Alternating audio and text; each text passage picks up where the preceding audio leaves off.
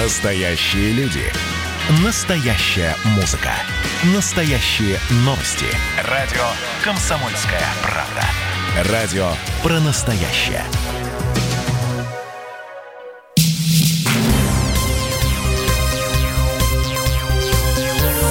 Темы дня студии Елена Фонина. Я приветствую наших радиослушателей. Так завершился марафон, э, иначе и не назовешь, э, поскольку сразу несколько дней мы имели возможность проголосовать. И сегодня эта важная миссия завершена. 1 июля общероссийское голосование по внесению изменений в текст Конституции завершилось на всей территории России. В 21 час закрылись избирательные участки в самом западном регионе страны, Калининградской области. И э, избирательные комиссии подводят подводит итоги голосования. Мы же в прямом эфире радиостанции «Комсомольская правда» в течение ближайших двух часов будем внимательно следить за данными Центра избиркома, ну и, конечно, вместе с вами обсуждать те поправки, за которые мы проголосовали или не проголосовали. Вот по э, ситуации на э, данный час, по данным обработки 30% протоколов за поправки проголосовали 74,1% избирателей против 24,97%. Но самое главное, что э, явка была э, достойной. Именно так оценила ее председатель Центральной избирательной комиссии Элла Памфилова.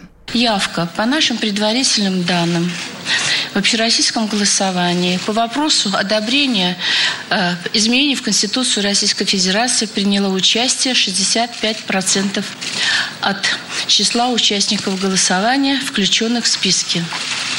Повторюсь, это пока предварительные данные. Окончательную явку мы узнаем уже из протоколов участковых комиссий. И она будет немного выше за счет граждан, пришедших на участки в последние часы голосования. Насколько посмотрим.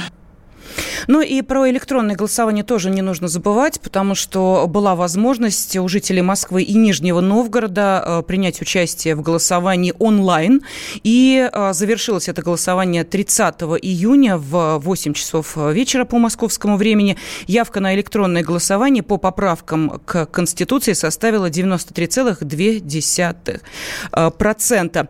Э, всего на участие в электронном голосовании подали заявление около миллиона москвичей почти 140 тысяч нижегородцев. Э, явка, как я и э, сказала, составила 93,2%. Ну и приходят данные по городам. 62 э, 62,33% москвичей проголосовали за поправки к Конституции. По результатам онлайн-голосования против 37,67%. То есть мы э, имеем возможность с вами смотреть еще по э, городам, как э, проголосовали, ну, в частности, по онлайн-голосованию. А также хочу напомнить о том, что на территории нашей страны работало больше 96 тысяч участков, и в участие приняли голосование более 108 миллионов голосующих. А сейчас на связи с нашей студией генеральный директор агентства политических и экономических коммуникаций Дмитрий Орлов. Дмитрий, здравствуйте. Добрый вечер. Да, добрый вечер. Ну вот посмотрите, сразу мы сейчас имеем возможность оценить явку, что э, очень важно, потому что именно по явке избиратель, наверное, и нужно оценивать э, важность тех изменений, которые должны быть внесены в Конституцию. Элла Панфилова назвала ее достойной. Ваша оценка? Ну, это, на мой взгляд, адекватная оценка. Э, порядка 65%. Э, две трети избирателей в условиях лета в условиях, когда только завершилась пандемия, это достойный результат. Хотя, конечно, высокая дифференциация по регионам, и, скажем, для Москвы, где э, чуть более 50%, это, тем не менее, большое э, достижение, потому что, ну, понятно, сложный состав избирателей, мало кто, так сказать, в городе. Вот, а, значит, э, есть регионы, где там выше 80%. Понятно, что она достигнута за счет многодневного голосования, за счет принципа дойти до каждого, да, э, вам нужно проголосовать, тогда мы идем к вам, да. Но, тем не менее, вот этот принцип сработал, и ничего здесь, ничего в этом принципе там недостойного или зазорного нет. Э, выборы это тоже выборы, точнее, процесс голосования, та самая урна, это тоже услуга. И вот с ней, с этой услугой система избирательных комиссий пришла к гражданину, э, создала систему электронного голосования в Москве и Нижнем Новгороде и добилась вот этих результатов. Ну, а если э, сравнить с э, явкой, допустим, на президентские выборы, как мы понимаем, э, цифры, ну, практически где-то колеблются в одном примерно диапазоне. Почему в данной ситуации сравнивать с президентскими выборами? Ну, потому что там как бы, да, и интрига покруче. Все-таки нужно выбирать из нескольких кандидатур, а не просто поставить галочку против «да» и «нет». Ну, и плюс к этому еще есть, ну, такая, эм, такая рассужденческая вещь, да, что нужно понять, понять, э, что это, как это. Вот в данной ситуации можно ли эти, э, это голосование сравнивать с президентскими выборами? Если да, то почему? Если нет, то тоже почему?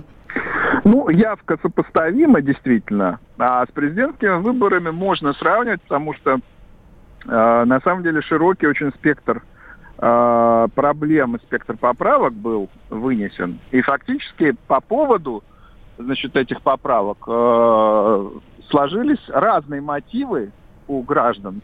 Да, и сложилась такая, ну, в общем, довольно сложная, сложносоставная коалиция. Значит, кто-то голосовал за поправки социального характера, кто-то голосовал за поправки, значит, э, которые распредел... способствуют распределению власти.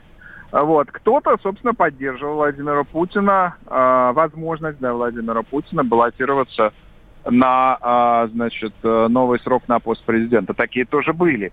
И вот э, мы наблюдаем такую сумму вот этих э, большинств, да, которые сформировали новое большинство Владимира Путина, ту самую коалицию, ответственную коалицию, которая перезагружена. И mm-hmm. на этой, в ходе этого голосования. Ну, а почему э, в нашей стране, может быть, и не только в нашей стране, традиционно как-то не очень хорошо проходят э, региональные э, выборы, то есть на более таком низком уровне, как-то вот местные, региональные ну, это традиционно, это, так сказать, есть лестница явки, так uh-huh. называемая, когда, значит, федеральные выборы, где решаются, так сказать, наиболее существенные вопросы, они, так сказать, привлекают наибольшее количество людей. Чем ниже уровень, чем э, ниже уровень выборов, чем меньше проблемы, да, менее масштабные, тем, так сказать, меньше э, голосующих. Это, кстати, везде происходит, не только в России, но и в муниципальных выборах во Франции, в Германии, в Соединенных Штатах. Я думаю, что э, ситуация это будет постепенно улучшаться с распространением электронного голосования.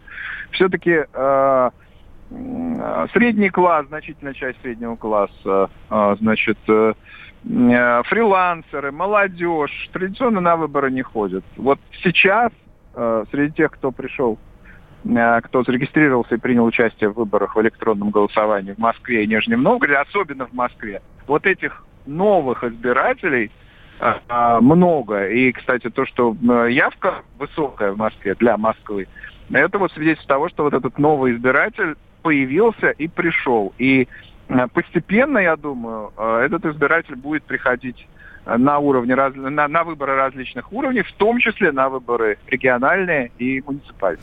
Дмитрий, а по вашему мнению, не нужно ли эту практику голосования несколько дней перенести и на другой уровень выборов? Ну, это возможно, но здесь нужно, так сказать, взвешивать значит, преимущества такого решения и его риски. А, потому что а, риски, связанные с легитимностью, связанные с соблюдением законодательства, а, они достаточны. Предложения эти уже поступили, там из Совета Федерации, из некоторых других институций. Значит, они обсуждаются. Моя здесь точка зрения не торопиться. Все-таки эта практика, она пока экстремальная, пока в условиях пандемии, пока в условиях достаточно напряженных, э, летних, э, экстремальных. И э, давайте вот обратимся в 93 год, когда, собственно, была принята Конституция страны, которую мы сейчас и корректируем благодаря этим поправкам. Вот напомните мне, были тогда, был тогда референдум, было голосование или Конституция принималась безальтернативно?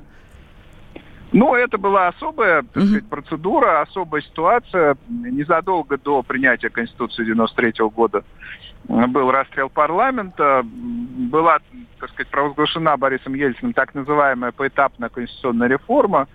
Сравнивать эти два события я бы, э, так сказать, не стал э, совершенно. И мотивы, по которым люди приняли участие в этих э, голосованиях. Но совершенно очевидно, что количество тех, кто пришел на, эти, на выборы сейчас, оно значит, больше, и Э, количество доверяющих конституционным поправкам больше, чем э, число и доля россиян, которая поддержала тогда, в 93 году, Конституцию в целом. А у вас нет ощущения, что, может быть, э, большинство граждан нашей страны впервые вообще познакомились с самой этой Конституцией, с ее текстом, благодаря вот тем э, поправкам, которые в нее будут вноситься? Ну, граждане имели возможность познакомиться с поправками. Может быть, не детально, но такую возможность они имели. И, так сказать, те, кто э, хотел, те, в общем, достаточно детально представляют себе, э, значит, что э, меняется. Э, меняется, на самом деле, многое в сфере э, значит, социальной политики и в сфере э, распределения власти, да, парламент теперь получает существенно больше полномочий по влиянию на правительство.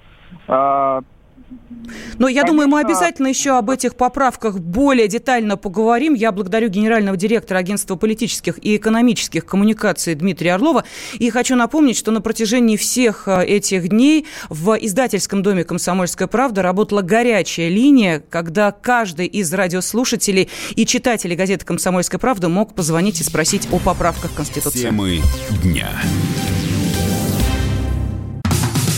Как дела, Россия? Ватсап-страна! Это то, что обсуждается и то, что волнует. Это ваши сообщения в прямом эфире, в том числе и голосовые. Каждый будний день с 11 до 15 часов с Михаилом Антоновым. Эфир открыт для всех. Включайтесь. Радио «Комсомольская правда». Радио про настоящее.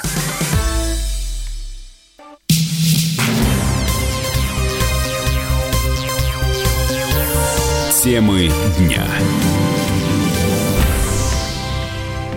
Мы продолжаем в прямом эфире радиостанции «Комсомольская правда» следить э, за тем, как подводятся итоги общероссийского голосования по внесению изменений в текст Конституции. И Центральная избирательная комиссия сообщила, что по данным обработки 42% протоколов за проголосовали 75,99% избирателей, против 23,12%. Голосование по поправкам в Конституцию э, сейчас можно уже оценить э, по Дальнему Востоку после подсчета 100% протоколов вот такие цифры. Э, Чукотский автономный округ за 80,3% э, против 18,6%. Еврейская автономная область за 77,3% против э, чуть более 21%. Сахалинская область за 74,84% против чуть больше 24%.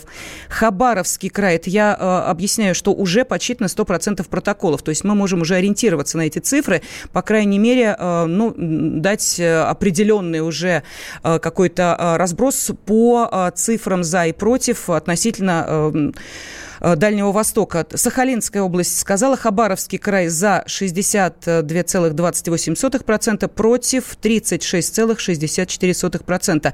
Магаданская область за 62%, против 36,62%. Камчатский край за 61,76%, против 37,16%. И вот пришли первые данные по Чечне за 89 9,50% э, против чуть более 8%. Э, То есть мы сейчас с вами ориентируемся на эти цифры, но и не забываем о том, что явка была вполне достойной, как э, сказала председатель Центральной избирательной комиссии Элла Памфилова, и сенатор, сопредседатель рабочей группы по поправкам Конституции Андрей Клишес тоже оценил эту явку. При таких цифрах, при такой явке уровень легитимности текста Конституции, значение этого текста как основного закона для всех граждан страны, для всех уровней публичной власти будет намного-намного выше. Люди очень э, живо восприняли, откликнулись на предложение принять участие в работе над Конституцией, над основным законом страны. И действительно, я думаю, что сегодня вот эти цифры очень убедительные появки, они в первую очередь нам говорят о том, что люди идут голосовать именно за народную Конституцию. Это Конституция, которая подготовлена самими людьми. За шесть дней проведения общероссийского голосования по вопросу об одобрении изменений в Конституцию не зафиксировано ни одного нарушения, которое бы требовало рассмотрения на уровне Центр избиркома. Об этом э, заявила глава комиссии э, Элла Панфилова, э, и она выразила надежду, что все и дальше будет столь же спокойно, но мы видим, что приходят некоторые данные с участков, фиксируются, по крайней мере, они о том, что были некие, э, некоторые нарушения, в разборе которых, собственно, и э, принимали участие. Эм, в частности, глава ЦИКа заявила о четырех э, случайных нарушениях, а, прошу прощения, четырех да, случаях нарушений на голосовании по поправкам. Пока эм, более детальной информации нет. И по словам Эллы Памфиловой, эта информация с буквально вот получасовым отрывом идет всего в голосовании по участию в Конституции э, приняли 65% эм, избирателей. То есть вот именно на эту явку мы сейчас с вами предварительно и ориентируемся. Что еще нужно сказать? Что были открыты участки для э, голосования э, и за рубежом. Ну вот, в частности, в Индии неплохо прошло голосование. Те граждане России, которые там находились, имели возможность посетить один из четырех избирательных участков, расположенных в разных городах, но участки для голосования по поправкам Конституции Акции эм, были и в Южной Осетии, и в Абхазии, где проживает много россиян.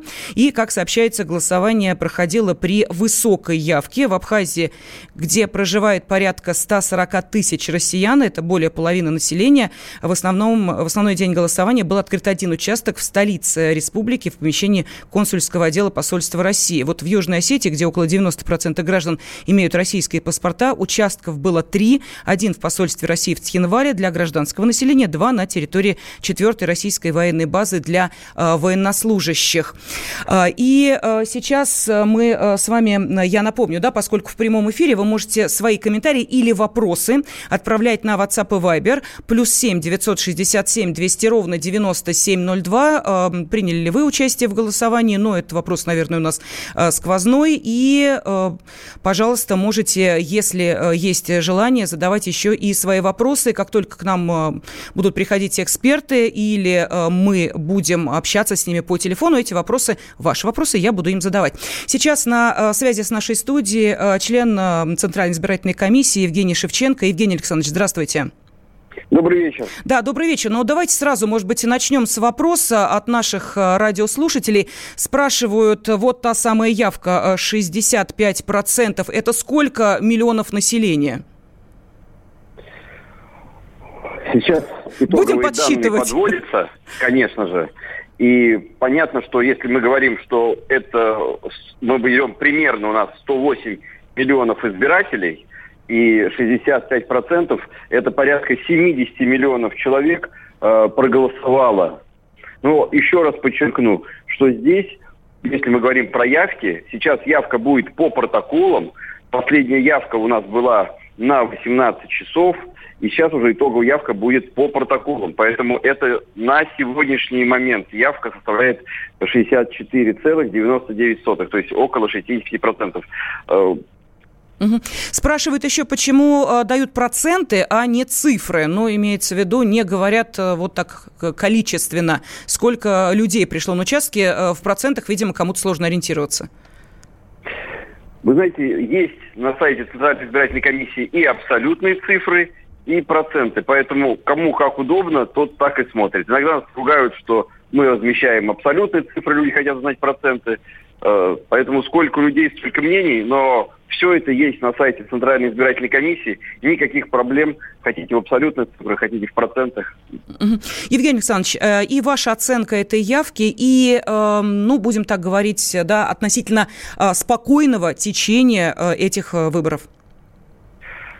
Этого голосования, прошу прощения. Да. Прошло очень организованно, очень спокойно. Если мы говорим о том, что люди имели возможность проголосовать в течение семи дней различными формами. Они могли проголосовать в, людо, в любое удобное для них время в эти семь дней. Могли прийти на участок для голосования, могли проголосовать у себя на дому, могли проголосовать на придомовой территории.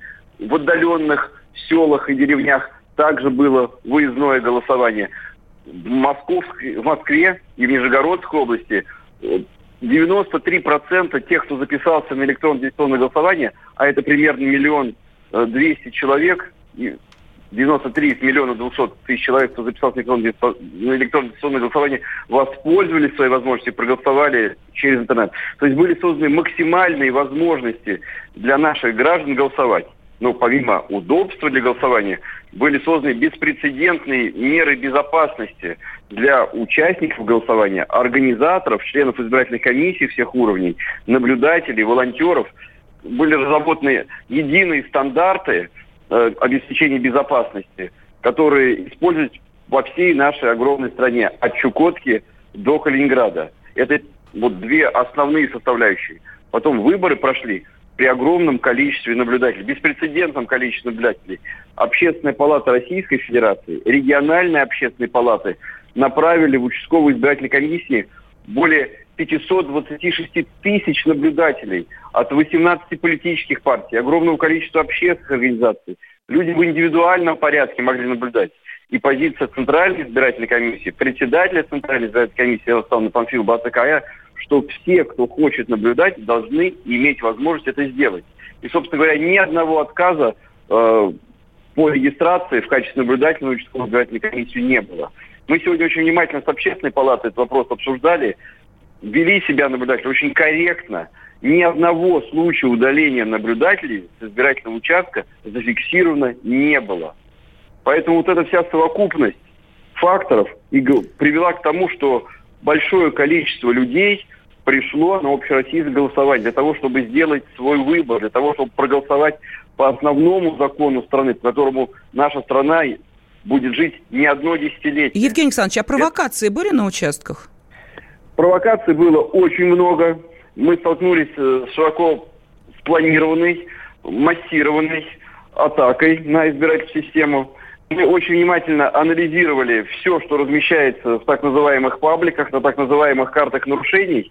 И должен вам сказать, что подавляющее большинство того, что там размещалось, это были либо фейки, которые придумывались, либо постановочные ролики. Таких материалов очень много, они все разоблачены, они соответствующим образом будут проанализированы и переданы в соответствующие органы. Более того, были попытки провоцировать э, членов избирательных комиссий дать возможность проголосовать э, некоторым товарищам не один раз, как того требует закон, а два и более. И все эти попытки, естественно, пресекались. Мы внимательно еще раз все проанализируем. И если, не дай бог, где-то это случилось, то те люди, которые дважды проголосовали, а я думаю, что это будут, если и будут, если и будут, подчеркиваю, то это единицы, которых можно будет пересчитать там на пальцах одной руки, они будут привлечены к административной ответственности, и они будут оштрафованы на 30 тысяч рублей. И Спасибо. они должны радоваться, mm что они э, живут в России, а да, не где-то. Член Центральной избирательной комиссии Евгений Шевченко был с нами на связи. Спасибо. Темы дня. Георгий Бофт. Политолог, журналист, магистр Колумбийского университета, обладатель премии «Золотое перо России» и ведущий радио «Комсомольская правда». Авторскую программу Георгия Георгиевича «Бофт знает». Слушайте каждый четверг в 17.00 по московскому времени. А что такое деньги по сравнению с большой геополитикой? Мы денег тут не считаем.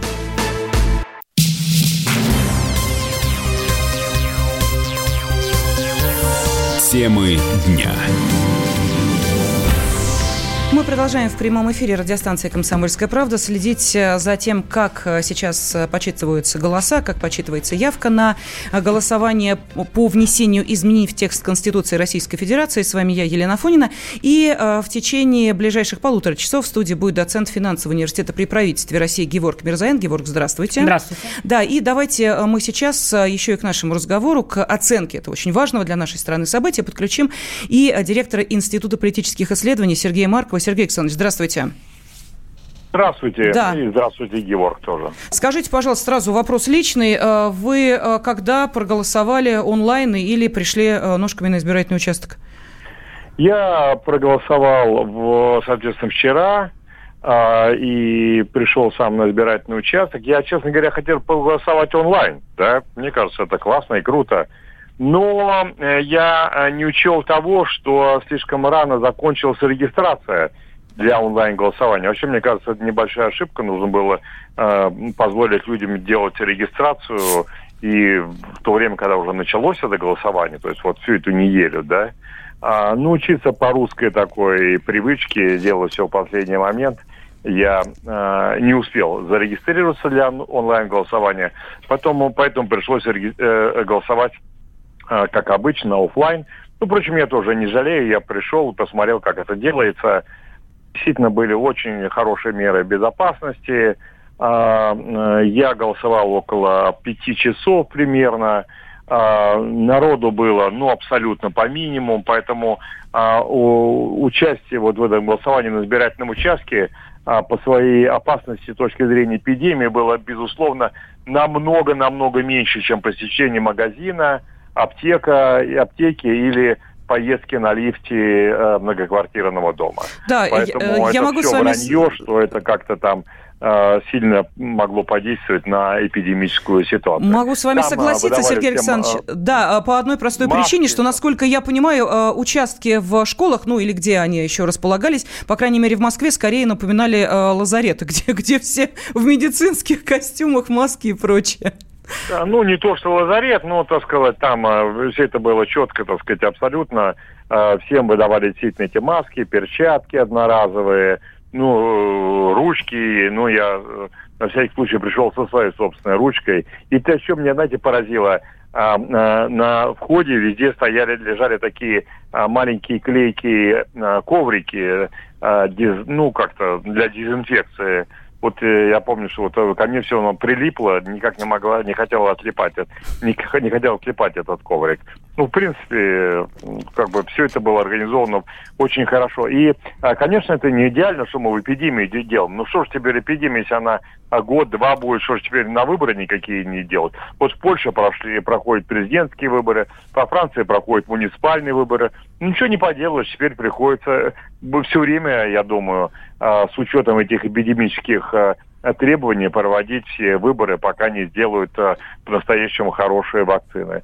Поэтому я думаю, что здесь это наше голосование будет примером для очень многих стран мира. Именно так теперь во всем мире и будут организовывать выборы в течение недели, чтобы максимально эти потоки человеческие распределились по этим разным дням. И мы здесь, э, Россия, выступаем первопроходцами. Ну и хорошо, нам не впервые. Он космос первые пробились.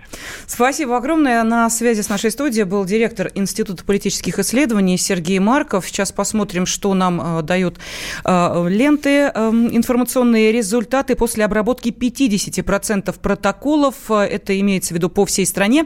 За э, проголосовали 76,24%, против 22,93%. Пока э, цифра по явке не изменялась. Напомню, что она по последним данным составляет 64,99%. Ну, будем для, э, так округлим цифру, 65%. То есть пока Центральная избирательная комиссия не давала другие цифры по явке, суммарной явке по всем избирательным участкам по всей стране. Итак, Георг, давайте мы сейчас с вами э, вернемся, собственно, к самой основе, э, за что люди шли голосовать и почему шли голосовать так активно. Поскольку здесь, наверное, был ряд факторов, который мог бы сыграть против такой э, явки? Ну, конечно, судя по тем методичкам, которые распространял Кремль, они не рассчитывали на явку 65%. То есть все, э, да, социологи там в ЦИОМ и так далее писали примерно так, как мы сейчас и видим, 65 явка, 70 плюс результат – вот, но все-таки лето, все-таки люди поехали на дачи, все-таки у пожилых людей, то есть самой такой политически активной части населения, страх перед коронавирусом. Они не только что не хотят приходить на участки, даже в Москву не хотят возвращаться, давайте честно скажем. Есть такие люди, их немало. Но не, в Москву, в смысле в крупные города, mm-hmm. не только в Москву. Вот, плюс, конечно же, мы видели очень активную кампанию людей, которые, кампанию политиков и общественных сил, которые призывали вообще не ходить на избирательные участки. Крайне деструктивная позиция, потом мы о ней поговорим, но тем не менее оказалось, что, по крайней мере, часть электората к этой позиции прислушается. Но мы видим явку 65%, 60 плюс процентов, да, пока. Давайте дождем все-таки итоговых результатов.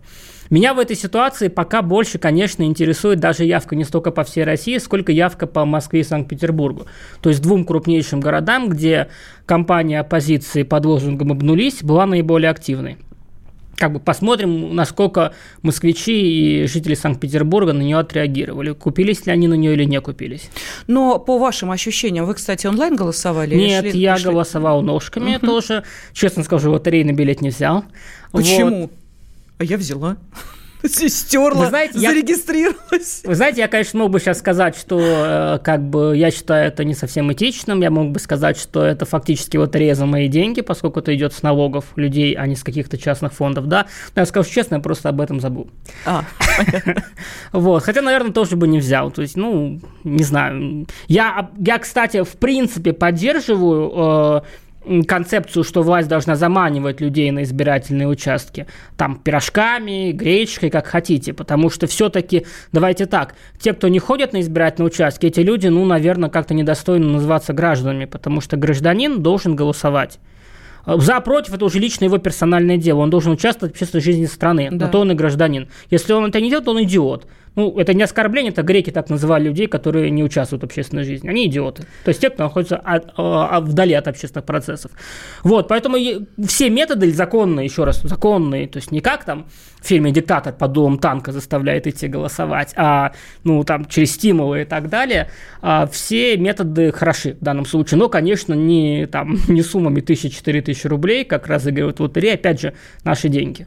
Но, а, тем не менее, можно сказать, что э, многие узнали об этой лотерее только придя на избирательный участок, поэтому это отнюдь не был стимул прийти и проголосовать, это было такой дополнительный ну, бонус. Ну, почему нет? Приятный ну, для людей. Разговоры о том, что лотерея будет, они шли до выбор, ну, до, до самого голосования, поэтому, в общем-то. Но а, вернемся к голосованию. Да. А, как вам кажется, то, что оно было разнесено на целую неделю, это сыграло на благо или немножечко размыло вот это ощущение? Потому что а, сегодня а, я посмотрела, просто мне было интересно, я пошла к своему, вот у меня две школы рядом, я посмотрела, а, была очень а, такая хорошая активность именно сегодня, 1 июня.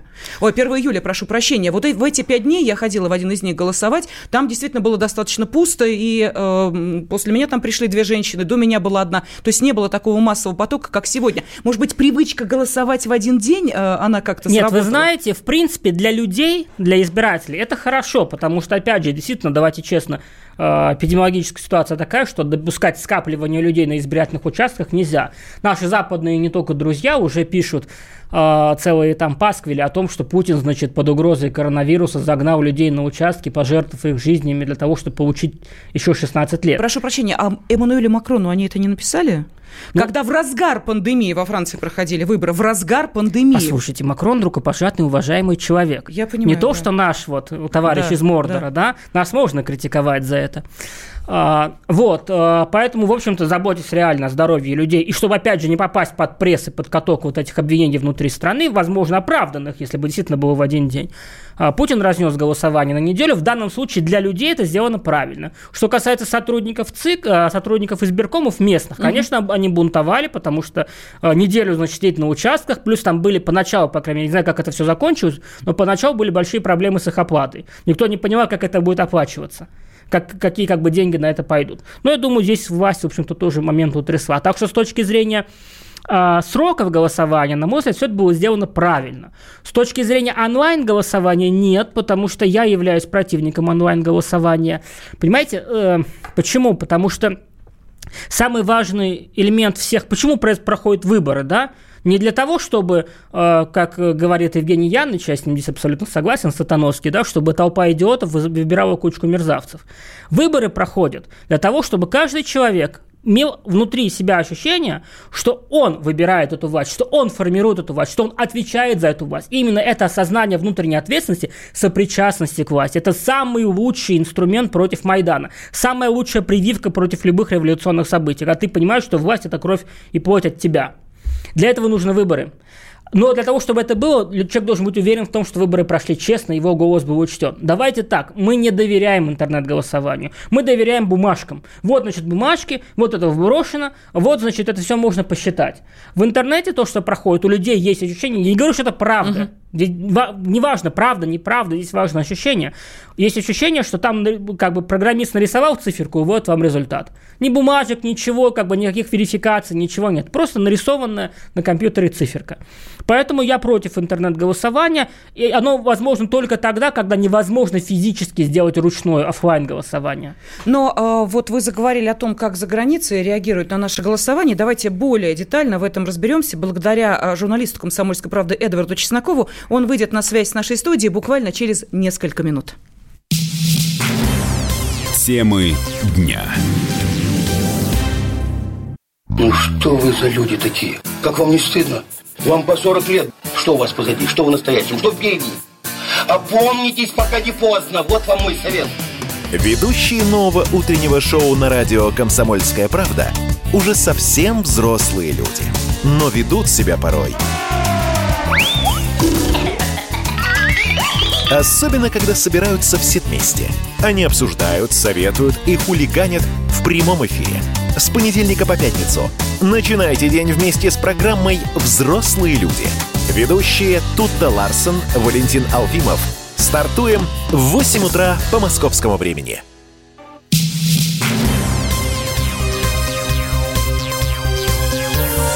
Темы дня студии доцент финансового университета при правительстве России Георг Мирзаян. Я Елена Фонина. Мы в прямом эфире, и мы следим э, за тем, как идет э, подсчет э, голосов. Общероссийское голосование по внесению изменений в текст Конституции завершилось. И вот последние данные. В Приморье обработали 100% протоколов. За принятие поправок проголосовали 78,86% жителей региона, против 20,24%. За поправки Конституции Конституции в Хакасии, где также завершилась обработка протоколов, проголосовали 69,52% жителей против 29,28%. Но а, поскольку буквально несколько минут назад а, мы заговорили о том, что а, наше голосование подвергается определенной критике из-за того, что вот, смотрите, пандемия, а люди идут и голосуют, давайте обратимся к журналисту «Комсомольской правды» Эдварду Чеснокову, который посмотрел, вот как за границей реагируют на наше голосование. Эдвард, я тебя приветствую. Здравствуй. Да, здравствуйте. На самом деле реагируют по-разному.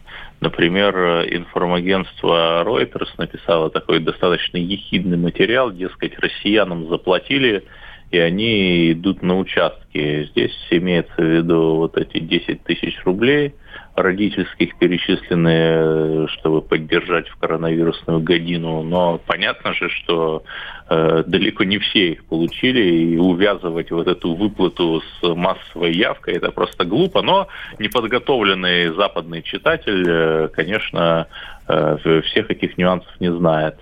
В немецком издании «Шпигель» весьма ехидную колонку написали, что перечислили все подарки, которые получат э, в лотерею э, люди, участвующие в голосовании, там вплоть до трактора. И опять-таки у неподготовленного читателя сложится впечатление, что вот люди идут голосовать э, ради каких-то плюшек.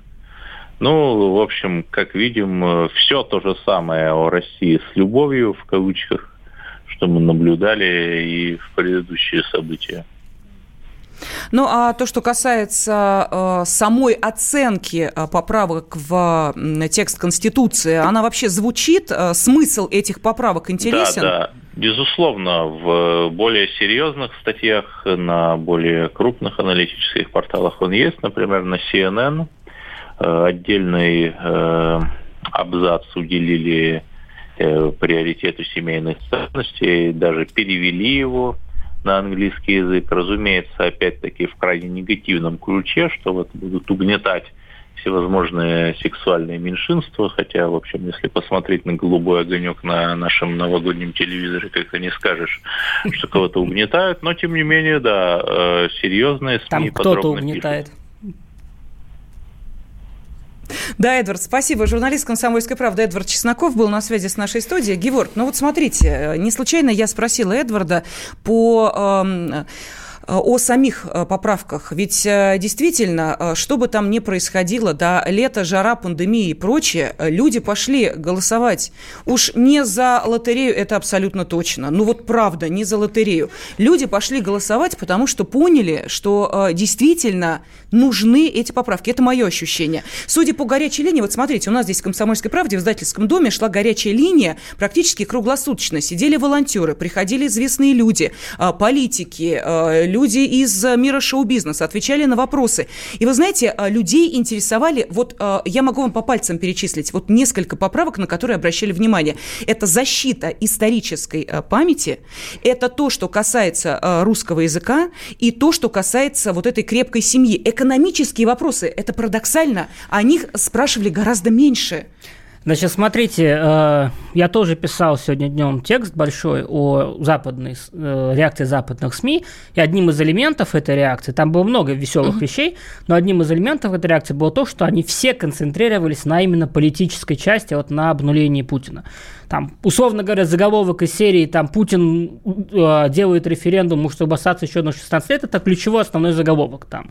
Но действительно, россияне шли голосовать прежде всего за другие поправки.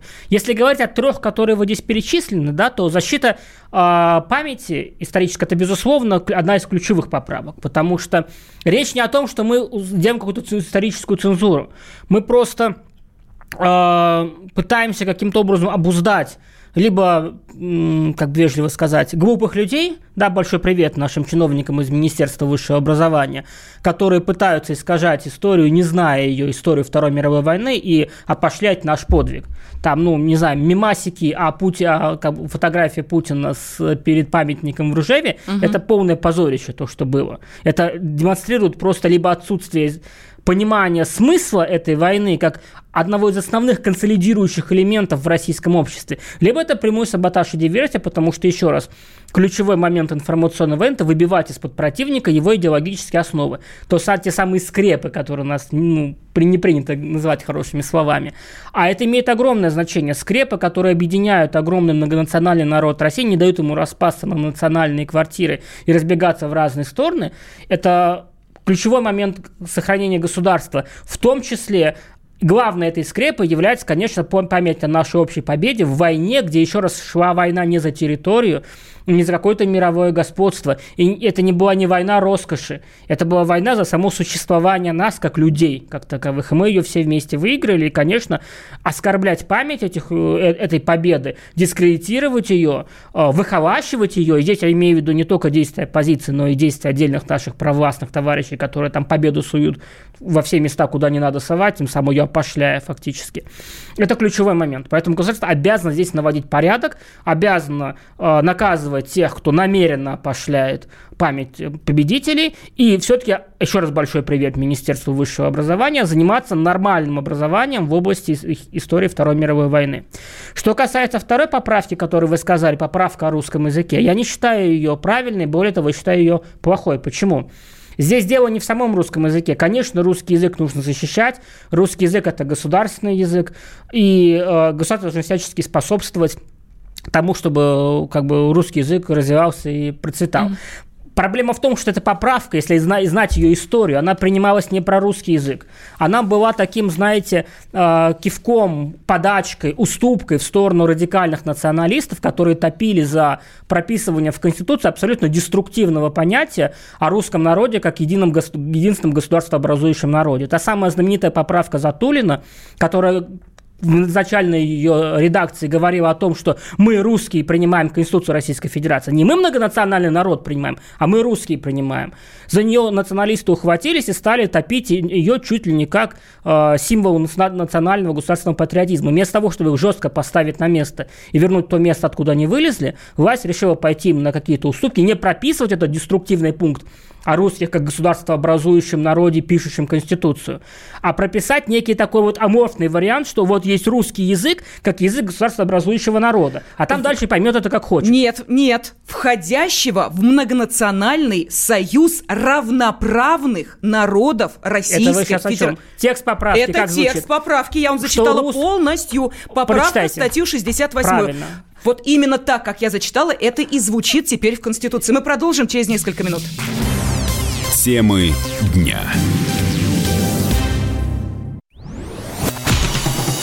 Красное на черном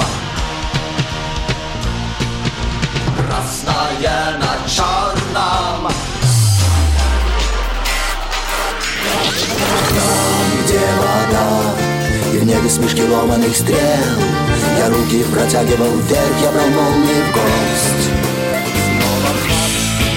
Летят дороги День рассвет менять Камушья, а мне досталась Трасса Е-95 Опять игра, опять кино. Снова выход на бис Комсомольская правда. Радио поколения Алисы.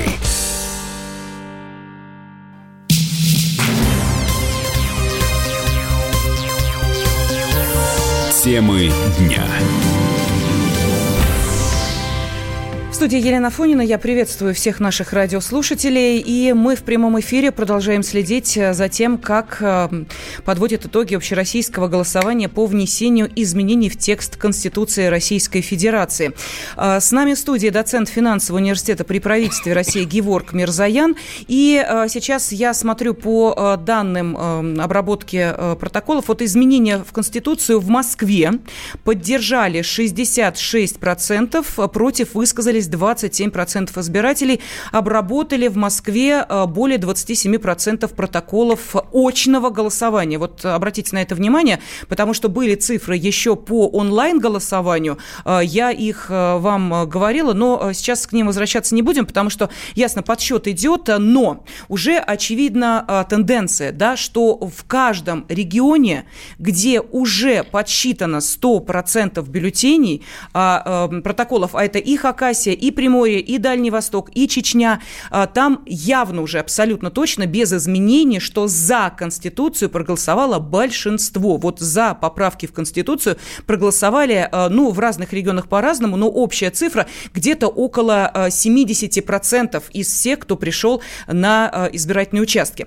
Ну и, конечно, интересно, какую оценку прошедшему голосованию даст депутат Государственной Думы, сопредседатель рабочей группы по поправкам Конституции Павел Крашенинников.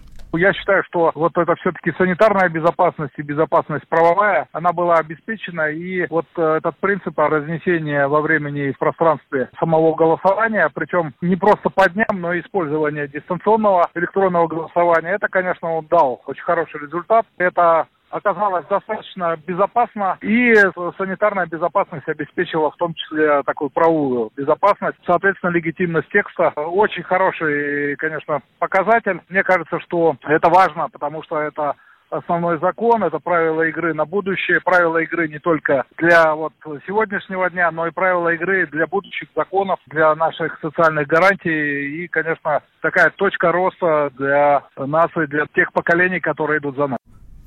Ну вот сейчас э, еще цифры. ЦИК обработал 61% протоколов. За высказались 77% э, избирателей, э, против 22,15%. Георг, ну вот мы с вами до перерыва, до ухода на новости начала часа начали обсуждать вот ключевые те три поправки, ключевые да. поправки. Ну, может быть, для кого-то их больше, но мы остановились именно да, на этих. завершая как бы мой тезис со второй поправки, то есть поправки в языке, в итоге компромиссного решения Кремля мы получили текст поправки, в котором нет единого толкования, где есть как некий государствообразующий народ, но непонятно, что это за народ, и каждый трактует его по-своему. Одни будут считать, что это русские, другие будут считать, что это россияне.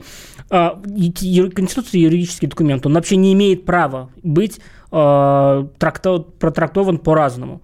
Это основной закон страны. Поэтому и прописывание вот этого момента, и прописывание Бога, конечно же, была ошибкой и не соответствует смыслу Конституции. Но мне кажется, что в этой поправке, э, мы сейчас говорим про статью 68, э, куда вносилась поправка, э, что это многонациональный союз равноправных Входящий народов государство образующий народ, как вы говорили, входящий. В многонациональный союз равноправных народов. Кто вот это входящий? слово трактовать... Кто входит туда? Рус... Русские, а там входящие... прописано слово «русские», я что-то не видел. Но... Там прописано государство образующий народ. Кто он? Дайте определение государства образующего народа. Хорошо, давайте тогда вернемся к тому, что в паспорте будем прописывать национальность. Тогда будет четко понятно. Пожалуйста, я не русские, против. не русские я не и против, так далее. Абсолютно. В данной ситуации важно, что мы говорим о стране, где равны абсолютно все народы и национальности. Замечательно, да, просто уберите государство образующий народ. Скажут, что, значит, русский – это государственный народ Российской Федерации, в котором есть, вот как там прописано, множество равноправных и так далее народов. Пожалуйста, тогда будет единое толкование. В этом тексте двойственное толкование. В семье-то нет двойственного толкования в новелле о семье, которую подправили в поправках Конституции, где семья, семья является Семья – другое дело. Это совершенно, это совершенно здесь другое. Порядке, здесь да? абсолютно не то, что здесь все в порядке, здесь так, когда должно быть. Давайте разделять два момента. Угу. Да? Значит, как власть э, агитировала за эту поправку и смысл этой поправки. То, как власть агитировала за эту поправку, это чисто воды позорище. Потому что все эти гомофобные ролики про ребенка, которого усыновляет папа и папа, да, но это, это стыд, стыд и позор. А, это, это нельзя, это очень игра на очень низменных чувствах, которые, в общем-то, не соответствуют статусу великой державы и усиливает гомофобию Подождите, в нашей а стране. это не реальность? Нет, это не реальность. Это Такого... все выдумано? Это Папа все и папа выдумано. не усыновляют? Серьезно? В России? Не усыновляют? В России? Слава богу, что не усыновляют Правильно. в России. Но это реальность, Георг, это, это реальность, реальность в или странах. это выдумано? Это реальность, реальность в других странах. Но это гипертрофировано, Подождите, опошлено по тексту. Секунду, по если ролику. бы нам показали, что два ежика усыновляют ребенка, вот это была бы, наверное, выдуманная реальность. Когда двое мужчин или две женщины усыновляют детей, это реальность, Значит, которая может стать нашей в реальностью. условиях России это выдуманная реальность. И здесь даже проблема не в том, что она выдуманная. Проблема в том, что сам, сам видеоряд опошлен до невозможности. Понимаете, он именно сделан в исключительно гомофобном ключе. Такого быть не должно. С другой стороны, сам текст поправки, который принят, он абсолютно важен и нужен. И он как раз, вот текст именно, текст, он не про гомофобию, а он про семью. Потому что в России никто не запрещает э, как бы людям нетрадиционной сексуальной ориентации э, жить вместе, вести совместное хозяйство, там, любить друг друга и так далее, и так далее. Пожалуйста ну, хотелось бы, чтобы везде на территории Российской Федерации так было. Есть отдельные регионы, где глава региона нарушает уголовный кодекс Российской Федерации в этом плане. Господин Кадыров, большой привет. А, но, в принципе, в большинстве регионов Российской Федерации права человека соблюдаются. Но семья – это совершенно другой момент. Семья – это как определение, да, это репродуктивно-воспитательная ячейка общества. Это ячейка общества, где должны расти новые поколения людей, они должны репродуцироваться и воспитываться в тради... извините, в традиционных семейных ценностях с гендерным разделением ролей и э, как, э, не знаю, как некий э, как некая совокупность этих ролей. У ребенка должно в голове все это собираться.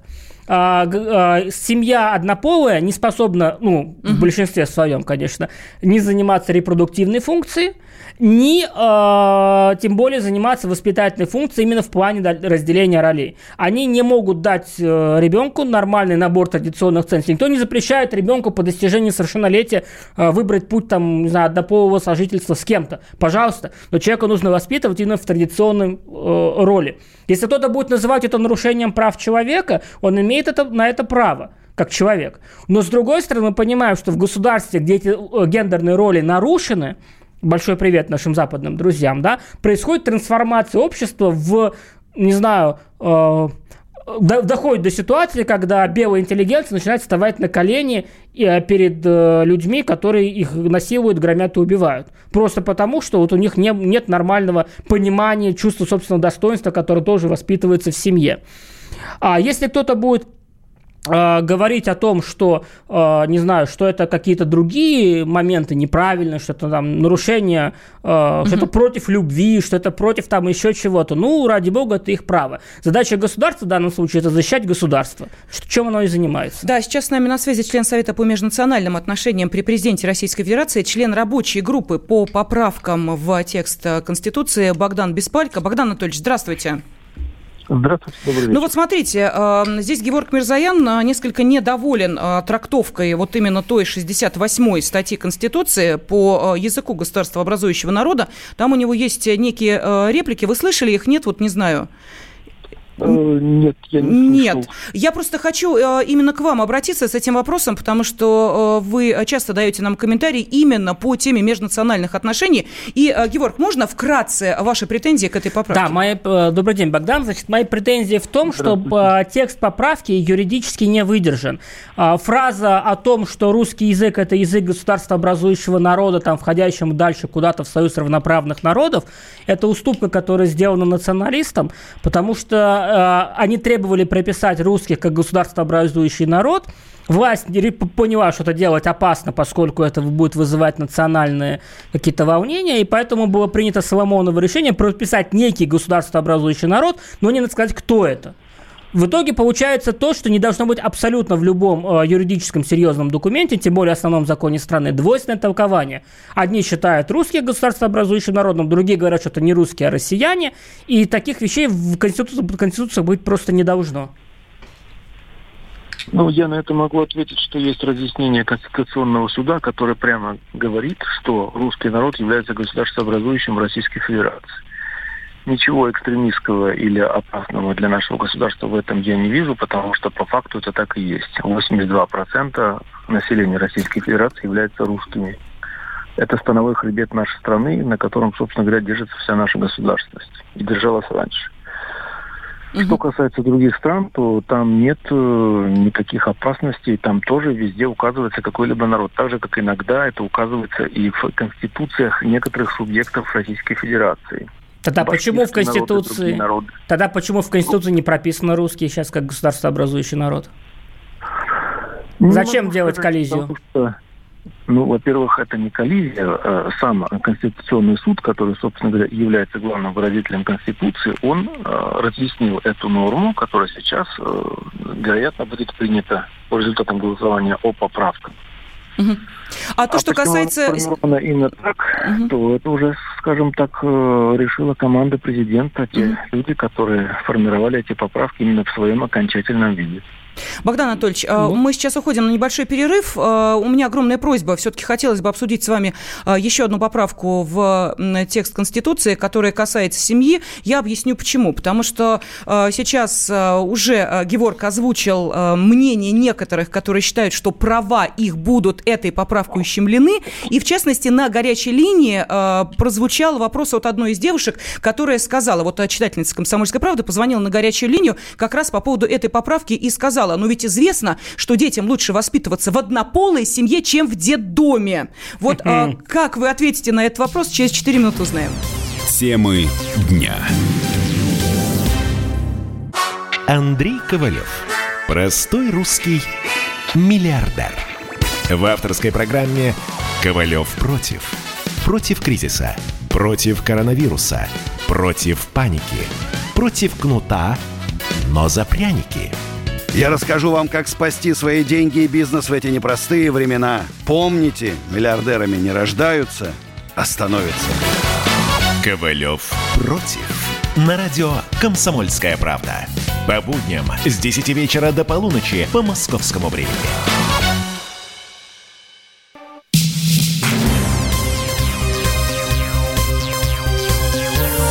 Темы дня.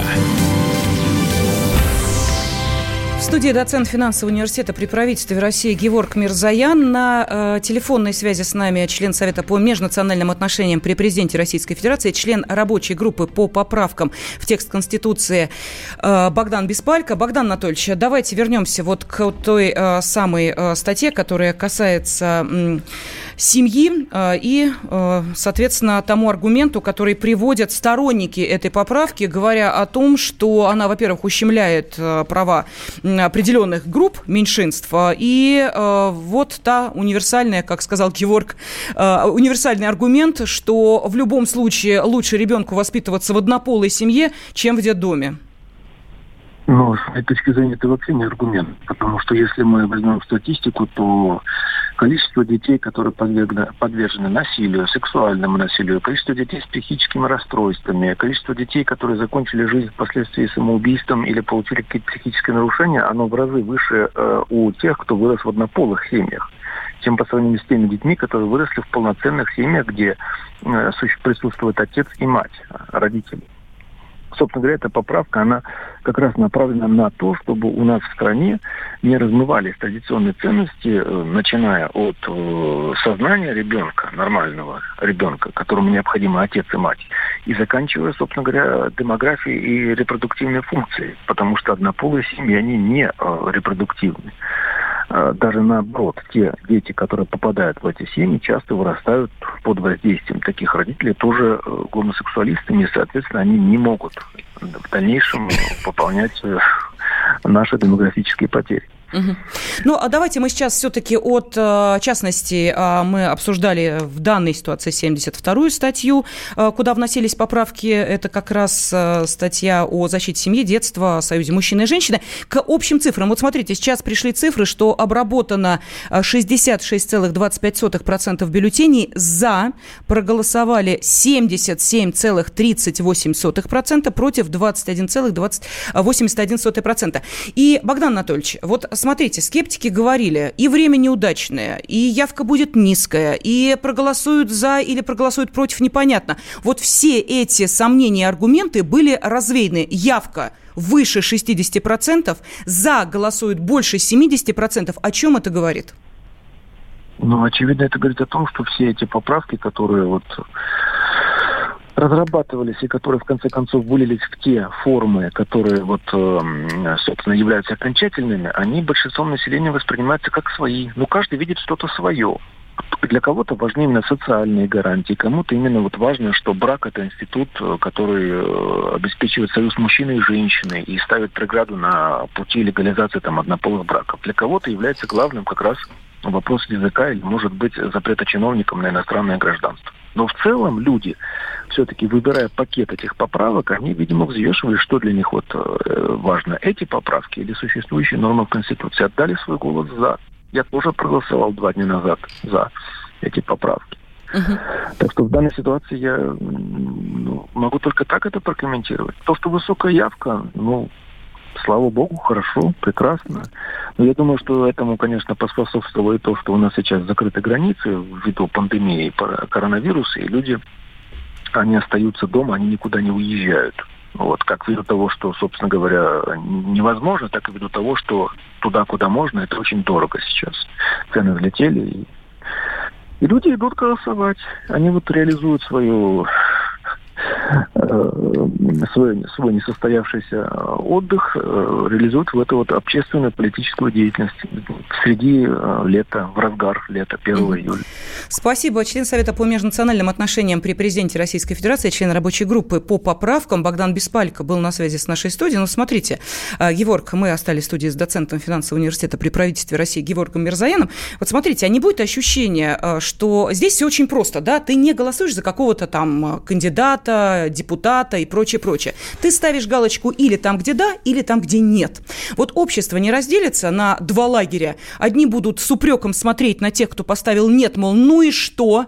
Вот и как вы дальше будете жить в стране, где конституция, которая вам не нравится? Ну, а те, кто, соответственно, пришел и поставил нет, будут смотреть на большинство, которые пришли, проголосовали и отдали свои голоса, а, как на людей, которые, ну, я не знаю, там, вот, пожалуйста, там, провластные, вот и так далее. То есть не будет вот этой конфронтации в обществе? Во-первых, они уже так смотрят.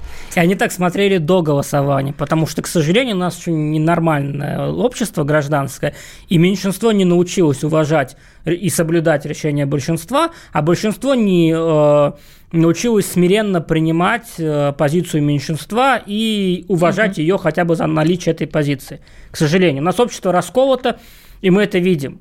А, что касательно да, нет э, в этих поправках, понимаете, люди же ставили не только а, а, люди принимали решение не только на основе каких-то поправок, а на основе того, как шла эта кампания вся. И здесь есть проблемы. Потому что, еще раз, целый ряд моментов многим людям, в том числе и мне, категорически не нравился в ходе этой кампании. Ну, например, там та же, тот же, казалось бы, абсолютно правильный пункт о запрете чиновников да, на, на счета за границей. Вроде да, абсолютно. Владимир Владимирович сказал национализацию, Владимир Владимирович сделал. То есть, мы вспомним, как это шло, мы же помним, что там был еще пункт о собственности, о, о недвижимости, угу. да? И мы помним, как, значит, э, депутаты, в том числе от «Единой России», внесли этот пункт о недвижимости, который абсолютно ничем не отличается от счетов. С точки зрения влияния на чиновника, наоборот, недвижимость даже гораздо более прав... хороший инструмент, потому что ты не можешь быстро продать недвижимость и уйти с деньгами. Ты счета перевел, условно говоря, из Америки там, в Китай, и американцы не могут их заморозить, а недвижимость они заморозят. Мы помним, как вносились, вносился этот пункт, как власть начала агитацию, что как бы этот пункт тоже будет в элементе национализации чиновников. А потом Госдума тупо его провалила. С, с, даже чуть ли не прямо говорят, что, извините, у нас собственность за рубежом, мы не хотим от нее от, отказываться. И Кремль промолчал. Вместо того, чтобы как бы принудить людей заниматься национализацией элит, как Путин обещал, Кремль промолчал. Мы это тоже видели. Что касается самого спорного пункта, во всех этих э, конституционных поправках о обнулении, так называемом, или о возможности Путину и Медведеву занимать пост президента еще два срока подряд. И здесь тоже проблема в том, как это продвигалось. Сама идея, сама идея чисто э, с точки зрения российских реалий правильная, и Путин прав, озвучивая ее несколько дней назад – что не пройдет и двух лет, когда все начнут рыскать uh-huh, по сторонам, uh-huh, uh-huh. искать преемника. Да. Э, и не рыскать надо, работать надо. Да, да. и перестанут uh-huh. работать. Все правильно. Но кто мешал Путину это сказать в самом начале, еще весной? Геворг, ну давайте не будем забывать, что у нас с вами, как у каждого гражданина России, остается право пойти и проголосовать правильно, за того, правильно, за кого мы с вами хотим Абсолютно голосовать. Но, е, но поскольку Владимир Владимирович не обратился к населению тогда с э, прямым и честным разговором, что, ребят, вот такой момент, я хочу сделать предохранитель, я не пойду на выборы, если не будет экстренной ситуации, я просто хочу Подождите. сделать это как предохранитель. Не было такого обращения. Об этом говорили некоторые эксперты, что Путин делает это специально как предохранитель, что Путин не пойдет. Я говорил об этом в том числе, но президент с этой концепцией не обратился. И когда власть занималась продвижением этих, этих поправок, когда она убеждала людей прийти на участки, в конце концов, и проголосовать, ну, желательно за, этот пункт вообще чуть ли не исключили из, из официальных э, Геворг, сводок. подождите, у нас народ все-таки образованный. Давайте мы уж не будем... Нет. Кто вам это сказал? Так, необразованный народ, который нас сейчас слушает. Геворг Мирзаян считает, что вы необразованные, что вы не понимаете, за что вы голосуете, что вот эта явка выше 60%, э, это просто люди приходили вот и думали, да, мне нравится, да, проголосую я за да. Геворг, я люди про... прекрасно понимают, за что они Конечно. голосуют. И если они, они голосуют, голосуют за конкретные за эти... пункты. Естественно. И если они, услышав от либеральных СМИ и каких-то э, хулителей нынешней власти, кого угодно, услышав о том, смотрите, какая там козюлина-то есть, вот не ходите, не голосуйте, пошли и проголосовали, значит, во-первых, они власти доверяют, во-вторых, они понимают, что право избрать президента у них остается, и никто не может их заставить голосовать за того, за кого они не хотят голосовать, будь то Путин, будь то э, Сидоров, Петров или Иванов, понимаете? Абсолютно неважно. Вы рассуждаете с той же логики, с которой рассуждает Кремль и около кремлевские эксперты. Я, я рассуждаю с нормальной я человеческой поясню. логикой. Не давайте, совсем, хорошо, я поясню. Давайте. Значит, а вся э, как бы информационная кампания была рассчитана на людей, которые и так прошли бы проголосовать. Зачем было просто их мобилизовать, чтобы они подняли свои пятые точки и пришли проголосовать. Хорошо, я не буду вам возвращать. Пусть это сделает член Общественной палаты России и президент Фонда защиты национальных ценностей Александр Малькевич. Александр, здравствуйте. А, все, сорвался. Продолжайте. Значит, продолжайте. власть, к сожалению, большому не умеет или не хочет, разные есть mm точки зрения, работать в среде тех, кто относится к ней со скепсисом. То есть вот это заявление прямое Путина должно было быть обращено не простым людям, которые и так верят Путину, поддерживают Путина и проголосовали бы хоть десятый раз за Путина на выборах президента. Президент должен уметь коммуницировать, с, то есть, ну, условно сейчас, условно говорю, uh-huh, городской uh-huh, молодежью, uh-huh. которая относится к Путину скептически.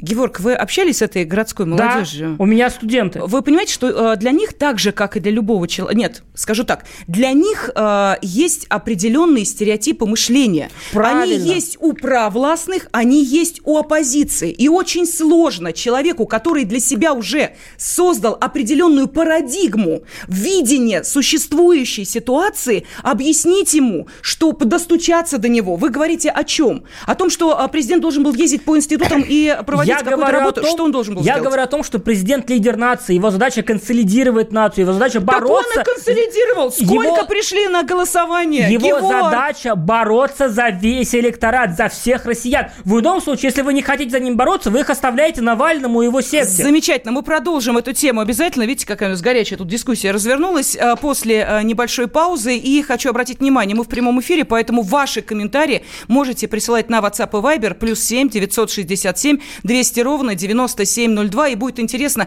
как вы относитесь к тем, кто проголосовал иначе, чем вы. Позвоните, расскажите. Темы дня. Радио «Комсомольская правда» — это настоящая музыка. Я хочу быть с тобой. Напои меня водой твоей любви.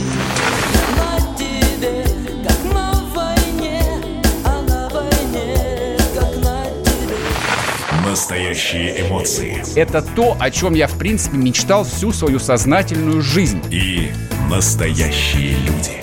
Мы ведь не просто вот придумали и пошли на полюс. Мы к этой цели своей, ну, лет 10 готовились, шли. Радио «Комсомольская правда».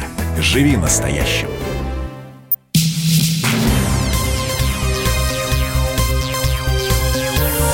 Темы дня. Ну и, конечно, основная тема сейчас, э, как э, идет подсчет э, голосов, общероссийское голосование по внесению изменений в текст Конституции Российской Федерации. На данный момент вот такие данные. Обработан 71% бюллетеней, за проголосовали 77,52%, против 21,67%. То есть мы видим, что в, по подсчету ну, уже более половины бюллетеней однозначная поддержка тех Э, изменений, которые вносятся в текст Конституции. А сейчас э, в студии доцент финансового университета при правительстве России Геворг Мирзаян, я Елена Фонина, и э, к нам присоединяется главный редактор телеканала «Арти. Имя Россия сегодня» Маргарита Симонян. Маргарита, здравствуйте. Алло. Да, здравствуйте. Да, здравствуйте. Скажите, пожалуйста, вот э, как бы вы ответили скептикам, которые активно осуждали голосование, мол, типа не вовремя, пандемия не схлынула, лето, и вообще надо отложить. Вот э, надо ли э, каким-то образом дать ответ тем людям, которые это говорили? Зачем? Хотя бы за тем, чтобы они знали, что есть другая точка зрения, Маргарита. Она им ну, интересна? Ну, это, это очевидно. А им что, от того, что есть другая точка зрения, они вам начнут рассказывать, да нет, это все ерунда, они же не поверят в то, что это правда. Вот. И вообще зачем, слушайте, вот знаете, что мы делаем неправильно, я mm-hmm. вам скажу? Мы делаем неправильно следующее. Мы слишком много внимания уделяем тем, кто против, и слишком мало внимания уделяем тем, кто за. А ведь тех, кто за, как показало это голосование, просто подавляющее абсолютное большинство. Ну, давайте просто мы с вами поздравим этих людей, поздравим нас с вами, не знаю, как вы голосовали, я голосовала за, конечно. Я это, голосовала наверное, за. Очевидно, исходя из моей всегдашней политической позиции. Давайте мы с вами поздравим друг друга и поздравим те, по предварительным данным, 77% наших с вами соотечественников, которые разделяют нашу точку зрения и наше видение развития и будущего нашей страны. Поздравляю! Маргарита, вот вы не поверите, но вы сейчас э, заочно дискутируете с Геворгом Мирзаяном, поскольку несколько минут назад он мне тут пламенно доказывал, что президент обязан разговаривать, находить там, я не знаю, какие-то рычаги э, в давление, нет, не давление, да, Убеждения. взаимодействие и убеждения, э, особенно с молодыми людьми, э, сторонниками Навального, чтобы вот э, каким-то... Не сторонниками Навального, кем, а, Геворг? просто людям, которые оппозиционно настроены. Вот, Маргарита. Президент обязан разговаривать со всеми. Но э, давайте мы будем все-таки э, начинать тех, которых большинство. Нельзя же разговаривать только с теми, или в основном с теми, которых меньшинство, и совершенно не, не разговаривать с теми, которых большинство. Поэтому давайте наш с вами разговор. Мы начнем все-таки с большинства, с эмоций, которые сейчас э, испытывает большинство. А я думаю, что вы, как и я, испытываете сейчас радостные эмоции. И знаете, меня очень позабавил комментарий сейчас на другой радиостанции, не на вашей, где говорили о том, что вот это голосование, это же на самом деле не по Конституции, а на самом деле это за или против Путина. И вот как вот здорово, там оппозиционный человек говорил, как здорово, что получается э, против Путина у нас там 20% человек. Ну, если это так, если действительно это голосование, это голосование не по поводу Конституции, а по поводу лично Путина, то я хочу расстроить людей с вашей конкурирующей радиостанцией, потому что предварительные результаты этого голосования говорят о том, что это лучший результат Путина за все 20 лет его президентства. Просто погуглите предыдущие результаты. Угу. Маргарита, и какую из поправок лично вы считаете самой важной? Их 206. Я понимаю, что сложно, наверное. Ну, для меня, конечно, самой э, важной была та, которая касается возможности Путина баллотироваться снова и, собственно, его поддержки. Ну и вообще для меня было очень важно, я всегда очень скептически и с неудовольствием отношусь к тем нашим инициативам, которые просто слепо копируют американскую кальку. И мне было неприятно, что наша Конституция, она просто с нее списана и слизана во многом это просто унизительно для такой великой страны, как наша. Унизительно. У нас свой путь, у нас свой менталитет, у нас свои идеи, ценности, принципы. Ну почему мы должны быть как они? Ну это же просто недостойно нас. Понимаете, мы что, сами не можем, начиная от того, что наша история, мягко говоря, длиннее. Ну и вообще никого не хочу обижать, но страна-то, я имею в виду другие страны, но страна-то у нас, безусловно, великая. Почему мы должны копировать чей-то свод правил о том, как должно быть устроено государство. Тем более, как показали последние всего-навсего 2-3 месяца, это государство американское, я имею в виду, устроено чудовищно. Государство, которое не смогло справиться с ковидом, со всей своей знаменитой медициной, с огромными деньгами, э, несравнимыми с нашими да, возможностями государственных финансов, я имею в виду. Это раз. Второе, тот бедлам, который там происходит в связи с вот этими там так называемыми расовыми протестами, это что, мы вот так хотим? Мы вот это считаем образцом государственного устройства? Почему мы должны копировать э, те правила, которые для себя разработало государство, не сумевшее за 150 лет справиться с последствиями рабства – у нас тоже было рабство. Сейчас у нас вообще кто-нибудь вспоминает о том, что, а, вот это потомки крепостных. Да мы все с вами потомки крепостных. Я, наверное, нет, точно не знаю, но, скорее всего, нет, потому что мои предки не жили в России при крепостном праве. Я армянка, как известно. А вот. Но, тем не менее, вообще кто-то вообще об этом вспоминает. Это является какой-то частью нашего политического дискурса. То, что мы совершенно забыли и э, похоронили в учебниках истории. То есть наша страна с этим справилась давным-давно, их страна не может с этим справиться до сих пор. И мы будем копировать их конституцию? Ну, смешно же. Маргарита, некоторые очень волнуются а, относительно еще одной поправки, которая говорит о верховенстве российского права над международным. А, как-то очень переживают. А не волнуются? Мол, типа вот ЕСПЧ это, примет... Как... должно быть так. Безусловно, должно быть так. Вы посмотрите на это международное право, которое гроша Луманова не стоит которая как э, закон как дышло, куда повернешь, туда и вышло, которая просто э, игнорируется, во-первых, позволяет э, в нарушении этого самого международного права развязывать войны, которая абсолютно подвержена сиюминутной политической конъюнктуре, политической повестке. Это что за право такое? Это что за бред? Почему? Это во-первых. Во-вторых, почему мы огромная держава, большая страна, самая большая страна в мире, почему мы должны больше слушать кого-то там, нежели слушать э, требования и чаяния нашего собственного народа. Это неправильно. Угу. Неправильно. Это по отношению к нашему народу оскорбительно.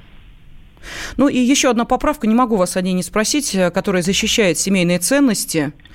Э, но это же э, азбука. Надо ли было это прописывать в Конституции? Как же может быть иначе? А вы имеете в виду про брак это союз мужчины и женщины? Совершенно верно, я именно об этом ну, говорю, да. Ну, это опять же, это отражает э, ценности и менталитет абсолютно подавляющего большинства людей. Я прекрасно понимаю страхи этих людей по поводу того, как далеко а, может зайти борьба с этими ценностями. Это мы тоже наблюдаем все последние годы. Родитель номер один, родитель номер два – ну, все это просто ерунда. А, возможность для маленького ребенка выбирать свой пол, возможность для маленьких детей, чтобы им проводили операции по смене пола, что, конечно, неизбежно в большинстве случаев приведется к абсолютно чудовищным психологическим и психиатрическим последствиям. У меня трое детей, старший из которых 6 лет. Я э, тоже в ужасе от того, что происходит в мире. Это же это же не столько об этом, не столько о браке как таковом, да, сколько о векторе, о тенденции, э, куда развивается весь остальной так называемый цивилизованный мир. Но я не хочу, чтобы в нашей стране, как это сейчас есть во множестве странах, стран было бы стыдно или было бы даже невозможно воспитывать своих детей в традиционных ценностях. У нас в этом смысле довольно консервативная, безусловно, традиционная семья. Мы с младенчества объясняем детям, что мальчик это мальчик, девочка это девочка. Я очень в этом смысле терпимый и даже либеральный человек. Я прекрасно понимаю что гомосексуализм существует, у меня есть много друзей такой ориентации, и я по многим из них знаю, что они не выбирали себе это, что так у них случилось.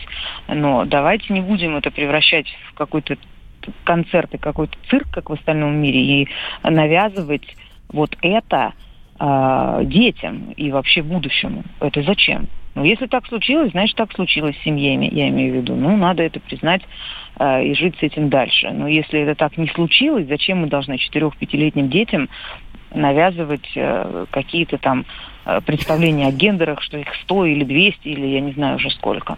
Угу. Я не хочу так жить.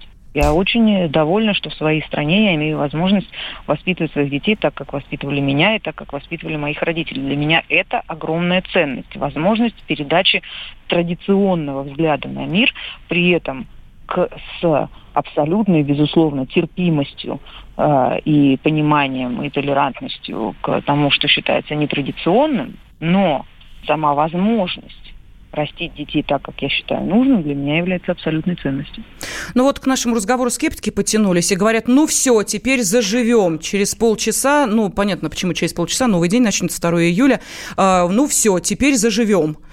Вот заживем, Маргарита, теперь. Да мы раньше жили. Неплохо. Проблема-то. Спасибо огромное. Главный редактор телеканала «Артемия Россия». Сегодня Маргарита Симонян была на связи с нашей студией. А вот с Геворгом Мирзаяном мы, пожалуй, эту тему и обсудим. Геворг, потому что действительно вопрос правильный. Если убрать вот этот скепсис нашего радиослушателя, то что дальше?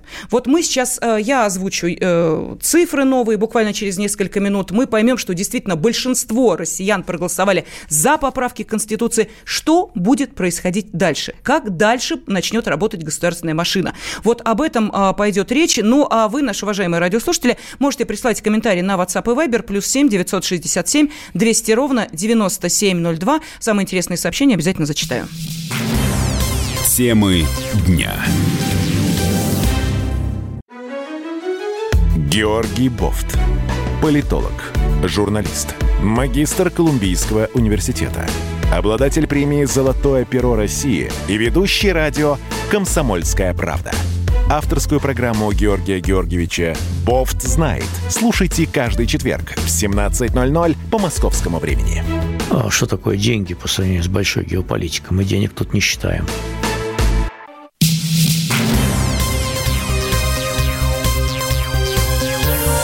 Темы дня студии Елена Фонина. И, э, конечно, мы сейчас продолжаем э, обсуждать самую главную тему сегодняшнего дня вместе с доцентом финансового университета при правительстве России Геворгом Мирзаяном. Я обещала э, очередные цифры эм, вам сейчас эм, дать. Итак, по данным Центральной избирательной комиссии обработано уже 75% протоколов. И за проголосовали более 77% против а, почти 22%. Если говорить э, по регионам. Э, итак, я, э, давайте мы сейчас сотые я уберу, просто чтобы было легче. Итак, Тыва за поправки проголосовали, ого, почти 97% против меньше 3%. Иркутская область, это уже обработано, подсчитано, обработано 100% протоколов. Иркутская область за 64 с небольшим процента, против почти 3 35%. Томская область за почти 65%, против 34%.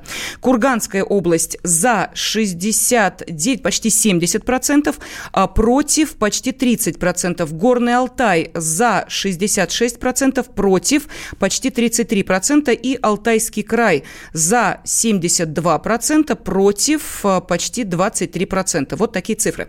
А, Еворг, ну давайте вернемся, собственно, к тому вопросу, который э, задают наши радиослушатели, эх, заживем, да, ну, понятно, вот, причем человек так прямо даже в скобках написал, что это ирония, а я сейчас хочу без иронии спросить. Э, итак, понятно, что большинство жителей нашей страны проголосовали за поправки. Что будет происходить дальше? Как дальше будет работать государственная машина? Ну, для простых жителей ничего не изменится, по крайней мере, сразу как жили, так и живем. Что касается государственной машины и политических сил, да, то тут, во-первых, конечно, будет идти законотворческая деятельность, потому что нужно все эти поправки, 200 с лишним штук, прописать в законах, законотворческих документах и всех других там регламентах и тому подобных вещей. С политической точки зрения, конечно же, мы будем видеть резкую интенсификацию подготовки к выборам 2021 года. Да, это будет больше, чем через год, Время как бы есть, да, но с другой стороны мы же понимаем, что Владимир Путин, если, конечно, все будет так, как он планировал, он же запустил в начале года большое переформатирование политической жизни. Даже в Конституции новые прописаны больше полномочия для Госдумы, для Совета Федерации. Соответственно, политические партии будут иметь больше власти. А в будущем, к 2024 году, если, опять же, Путин останется на нынешней позиции, что он не пойдет на выборы, Путин будет готовить страну дальше жить без Путина.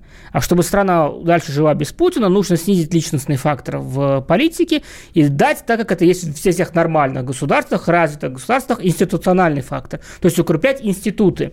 Не условно там вождистские партии, которые у нас есть в стране, и вождистский стиль управления, а именно институты. Госдуму, Совет Федерации, чтобы, условно говоря, не администрация президента управляла страной, в том числе внешней политикой, это делал МИД, чтобы законы писались не в подразделениях АП, а в Государственной Думе, как это должно быть, чтобы Госдума была местом для дискуссий. Для этого там должны сидеть вменяемые люди – которые будут не подписывать какие-то акты, а создавать их, принимать их. Для этого нужен совершенно другой качественный состав Госдумы. Возможно, опять же, это дает большие полномочия, если вдруг наша так называемая либеральная псевдооппозиция захочет э, занять какую-то конструктивную линию и поучаствовать в государственной жизни страны, вот, пожалуйста, ей большой шанс уйти с улиц, отказаться от деструктивных лозунгов, выйти из секты свидетелей Навального, которому это абсолютно не нужно, его абсолютно устраивает роль э, фюрера маленькой оппозиционной группки. И, наконец, поучаствовать нормально, создать нормальную политическую партию, создать конструктивную программу, поучаствовать в выборах, войти в Госдуму и создать там некий такой праволиберальный сегмент. Пожалуйста, работайте. Если они действительно на это пойдут, мы увидим нормальную Госдуму, сбалансированную в 2021 году. Хорошо, тогда скажите мне, э, благо ли это для э, нашей страны? Ну, например, э, вот берем одну из поправок, которая как раз касается расширения полномочий Госдумы, и теперь Госдума будет утверждать каждого из министров, кабинет министров. То есть эти полномочия отданы депутатам Госдумы. То есть помимо того, что президенту их представляют, естественно, Госдума дальше каждую кандидатуру утверждает. У меня вопрос. Давайте возьмем начало этого года, смена кабинета министров и, соответственно, смена премьер-министра, да, главы кабинета. Вот если бы это было сейчас, вы представляете, за каждую кандидатуру министра шла бы настоящая Слушайте, битва. Это не кризис. У нас э... с вами был, зачем говорить о Мишустине, да, mm-hmm. у нас с вами были прекрасные период 90-х годов, когда покупались голоса в Госдуме, когда вот. дорогие наши родные коммунисты торговали своими голосами для того, чтобы утверждать или утверждать министров. И каждый раз это выливалось правительственный кризис. Да, то же самое и сейчас. Никто, конечно, сейчас не рискует торговаться администрацией президента, но мы видим качественный состав депутатов. Посмотрите, пожалуйста, на лидеров фракции, которые есть. Я не уверен, что эти люди способны конструктивно утверждать Кабмин не заниматься популизмом, а конструктивно утверждать. Именно поэтому я и говорю, что очень хотелось бы, чтобы на выборах 2021 года был совершенно качественно другой состав Госдумы, чтобы там не сидели не я сейчас условно говорю, не хочу никого обидеть, не какие-нибудь там, не знаю, артисты и стриптизеры, а сидели, в общем-то, люди, которые нормально умеют заниматься законотворчеством, экономисты, юристы, профессионалы своего дела. Опять же, есть разные люди. Есть, есть, условно говоря, спортсмены, которые абсолютно обладают государственным мышлением. Ну, например, господин Карерин, да, побеседуйте с ним, глубочайший человек, умнейший человек, пожалуйста. Но есть люди, которые пришли из, не знаю, из актеров сериалов туда, и сидят, в общем-то, протирают штаны или юбки, занимаются, ну, совсем абсолютно незаконотворчеством. Эти люди не могут, даже не должны утверждать министров. А их должны утверждать те депутаты, новые депутаты, которые будут уметь это делать. Егор, ну а вас я не спросила, вот Маргарита спросила, а вас нет. Вот для вас-то, лично для вас, какая поправка, вот прям бальзам на душу? Ну, э, смотрите, во-первых, Понимаете, я глобалист.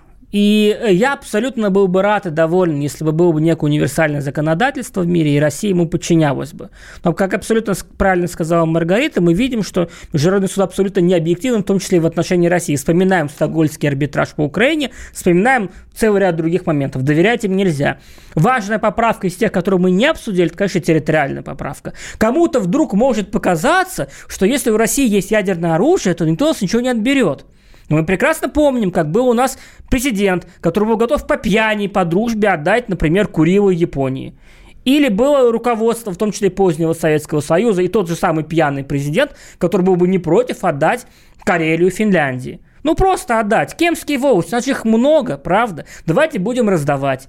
И э, поэтому, в общем-то, прописание этой поправки Конституции ставит крест на это. Да, и были, естественно, и сейчас у нас а популисты, которые, когда Путин вел переговоры, просто переговоры с японцами, переговоры о переговорах, стали орать, что Путин собирается сдать угу, Курилу. Один угу. из них сейчас уже последствием за провокации.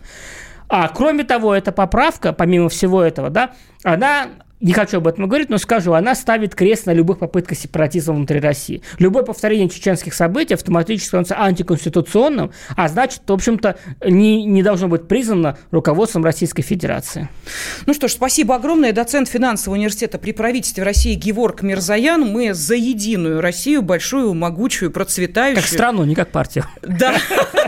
Да, за единую страну, Хорошая поправка, спасибо. Большое, могучее, процветающее. Ну и последние цифры на закусочку. 75% протоколов обработано, за проголосовали 77,6%.